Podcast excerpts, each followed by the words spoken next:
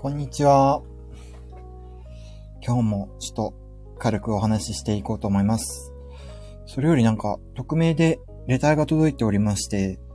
ハッピーバレンタイン。いつも楽しい配信ありがとうございますっていうレターいただきました。いや、ありがとうございます。嬉しい。いや、なんかお聞き苦しい感じの放送でちょっと申し訳ない部分もあるんですけど、まあ、聞いていただいてありがとうございます。今日はですね、ちゃんと、あのー話す内容みたいなちょっと考えてみました。日本出身、インドのお坊さんについてみたいな感じの話ですよね。はい。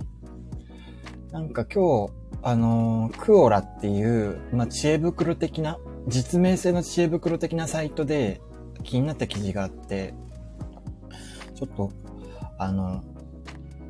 まあ、気になった記事があります。そこにちょっと触れられている人で、ちょっとこの人、どんな感じの人なんだろうなっていうふうに気になって、あの、ちょっと本でも読んでみようかなって思っております。あの、まあ、気になった記事っていうのはですね、あの、まあ、クオラで、まあ、質問に対して回答するっていうようなサイトなんですけど、まあ、まず質問ですね。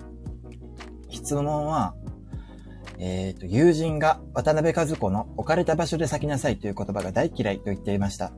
共感ができる方はいますかっていう質問なんですけどね。まあ、なんか最近親ガチャとか、あのー世界ガチャとか、なんかそういう風な言葉が流行ってるっていう風な話は皆さん知ってると思うんですけど、まあ、渡辺和子さんっていう方がいて、その人は置かれた場所で咲きなさいっていう風におっしゃっていると。なんか、親ガチャとかそういうものを、あの、もう信じてるっていうか、親ガチャに結構こだわってる方からすれば、なんかそういうのって恵まれた人の、なんだあの、ざれ言っていうか、そういう風な感じだよねみたいな感じのことを友人は多分言ってるんだと思います。まあ、どっちの言い分もわかるといえばわかるっていう感じなんですけど、それに対する回答、あんまり関係なかったんですけど、それに対する回答がすっごく、へえ、なんか知らない世界があるなって思ったのでちょっと共有しますね。なんかですね、インドの最下層カースの方に置かれた場所に咲きなさいなどというのはとんでもない傲慢だと思いますんで、そのご友人の発言には共感できますよ。うん。あのですね、ま、続き読んでいきます。インドの最下層カースト、ダリットに生まれたら、もうその人は避けません。えっとですね。インドのカーストにおいて、糞尿、あ、まあ、インドの最下層のカーストっていうのはですね、まあ、主な仕事としては、あの、死骸の処理だったり、まあ、なんか危険な場所に行くだったり、あとは糞尿層の汲み取りをするとかいうのが中心的だそうです。で、インドのカーストにおいて糞尿層の汲み取りっていうのはダリットの仕事とされていて、今でも糞尿層の汲み取りを、あの、素手で行ってるんです。もう、おしっことかうんことかの排泄物を、まあ、汲み取るっていう仕事を素手でですね。で、とんでもない悪臭の中、あのー朝から晩まで糞尿に、糞尿にまみれながら組み出す。死ぬまでそれは終わりません。それが彼らの人生です。擦り傷と、擦り傷程度の軽い怪我を負っただけで感染症で死んでしまいます。彼らのほとんどは、この劣悪な衛生環境が原因で死亡するんです。これだけ過酷な仕事をしても、給金はスズメの涙です。法律上は素手の糞尿汲み取りも、カーストによる身分差別や職業差別も禁止されていますが、なかなか改善しません。これがインドがいつまで経っても先進国になれない原因です。置かれた場所で酒という言葉は人間としての尊厳を奪われている人の存在を忘れていますし、そこから脱出しなければならない場所にいる人たちを絶望させる言葉なんです。日本だと何かあると差別だと騒ぐ連中がいますが、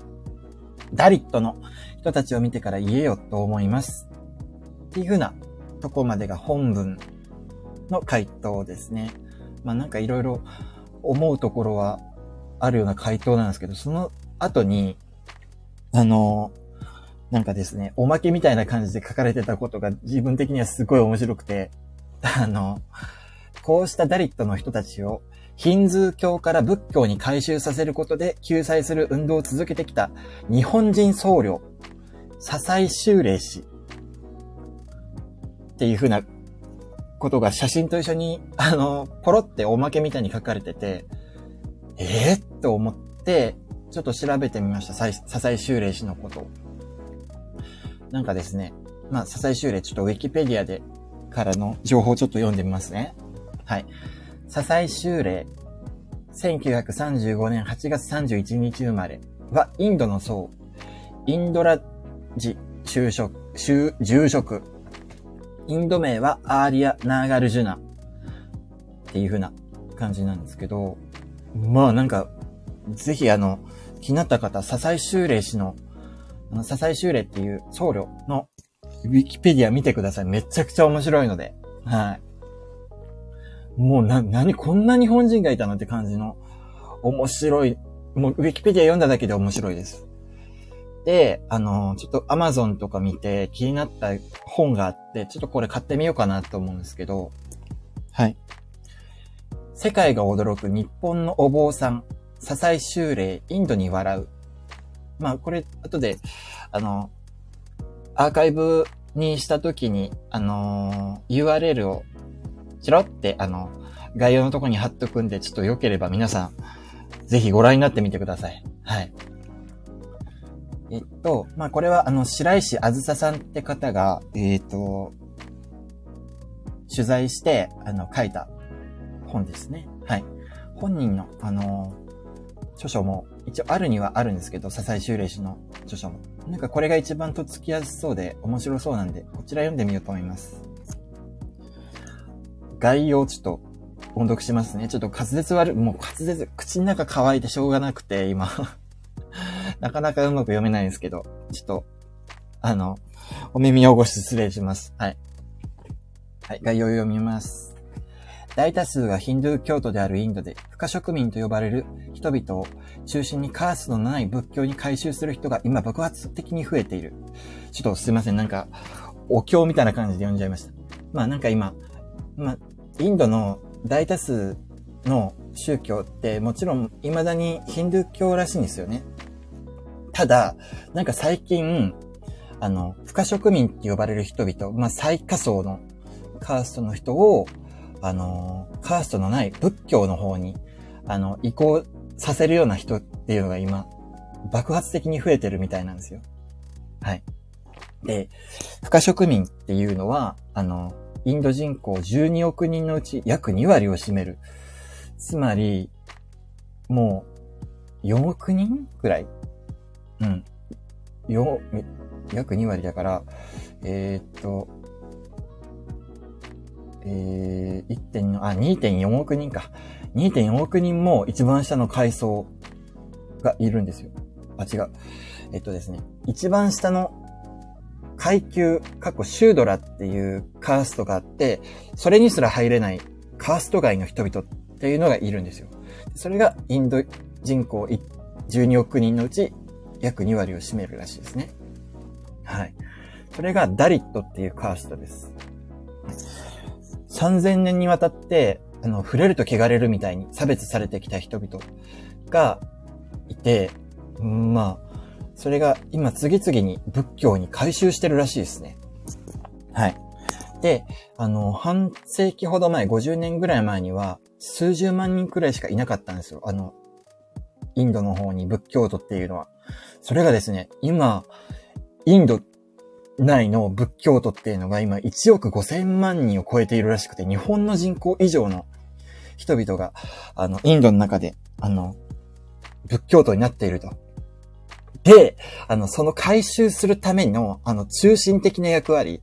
まあ、いろんな人々に回収しましょうよって言って、あの、回収させている中心的人物が日本出身の佐々木修霊っていう方だそうです。はい。すごいですよね。そんなの知らなかったですよね、今まで。うん。で、もうここまででも十分面白い。もう、もうこの本はもう神作決定っていう風にあの、勝手にもう今思ってるんですけど、はい。で、あの、その、社債修霊師なんですけど、今は、わずか10畳ほどの部屋で暮らして、擦り切れた衣をまとった自称、小敷坊主だそうです。はい。自称ですね。で、子供を見ると顔をほころばせて喜ぶ心優しい小柄小柄なお坊さんだが、その正体は、電話一本で何万人もの人を動かすインド仏教の大親分。すごいですよね。いや、こんな人いたんだなって思いましたけど。はい。すごいカリスマ性だと思います。で、核実験が起きれば首相官邸まで乗り込み、ヒンドゥー教徒に乗っ取られた仏教遺跡を奪還するため、何ヶ月も座り込みを観光。弱い立場の人々のため、これが武士道だと言って自らの命を申しまず、モラルに反することには断固抗議。日本からやってきた階層に、階層っていうのは怪しい層って書いて階層ですね。に、インド人もびっくりである。ここまで見ただけでもやっぱすごいっすよね。いや、こんな人いたんだなと思いますよね。はい。で、式場因縁に悩み、3度の自殺未遂を得て、高尾山からタイ、そしてインド、ナグブールへ。で、あの、菩薩のおつお告げに従い、インドで一生仏教布教に専念すると決めてからは、ブッダガヤ闘争やマンセル遺跡の発掘など、インド人を巻き込む戦いを単身で挑んできた。インドの貧しい人々のために身を捧げ続けるのは男笹井さんの武士道精神だった。本書はほんの偶然から笹井上人を、えっ、ー、と、取材することになった女性ライターによる密着同行記であるっていう。いやもうここまで見ただけでも本当に読んでないんですけど、まだ本は読んでないんですけど、もうぜひ皆さんにもお勧めしたいっていうふうに思ってしまいますよね。うん。まあ、もうなんかこんな日本人がいるんだっていう風なところで、あの、まあ、すごい元気づけられるっていうか、自分も頑張んなきゃなって思いますし、え、なんか、この、こういう人がいたんだってことを知れただけでも結構今日は面白かったです。はい。うん、まあ、この人は頑張ってるけど、まあ、未だにまあ、インドのカースト自体が完全に、あの、解決されたわけでもないんですけど、まあ、こういった流れが、あの、広がって、あの、差別とかに苦しむような、あの、人がどんどん減っていけばいいかなと思ったりしております。はい。なんかですね、未だにですね、あのインドでもそういった差別って起こってるらしいんですけど、あの、さっきのあの、クオラの方の投稿のコメントを見たら、なんかですね、シリコンバレーでもですね、アメリカのですね、アメリカのシリコンバレーの方でも、ダリット差別ってのがあるらしくて、うん。で、シスコっていう会社があるんだけど、それが、それがねですね、あの、まあ、何年か前に州に提訴されましたっていう、あの、事件があったらしくて、うん。まあ、新天地、アメリカとかで、あの、まあ、なんとか、あの、差別から逃れて、あの、頑張ろうと思っても、まあ、インド人が集まると、あの、まあ、移民してきたインド人とかが集まると、結局、互いのカーストを聞き合うみたいな風習があるらしく。でそこで答えなかった場合は、あ、お前、最下層のダリットなんだなっていう風になって、で、そこでいじめられるんですって。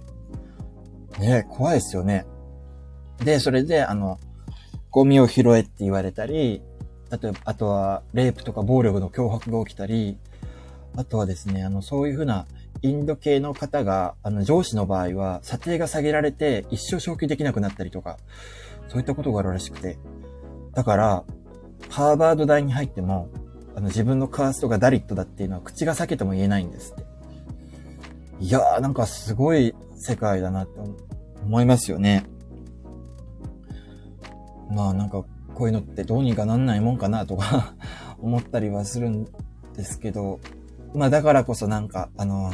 さっき紹介したような笹井修霊さんっていう存在にはすごい元気づけられますし、まあ、自分もなんかできることを探さなきゃなって気分には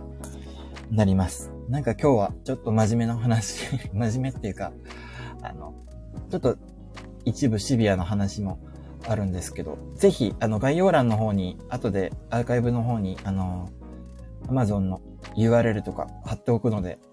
ご興味ある方、読んでみてください。はい。では、えー、本日は以上です。ありがとうございました。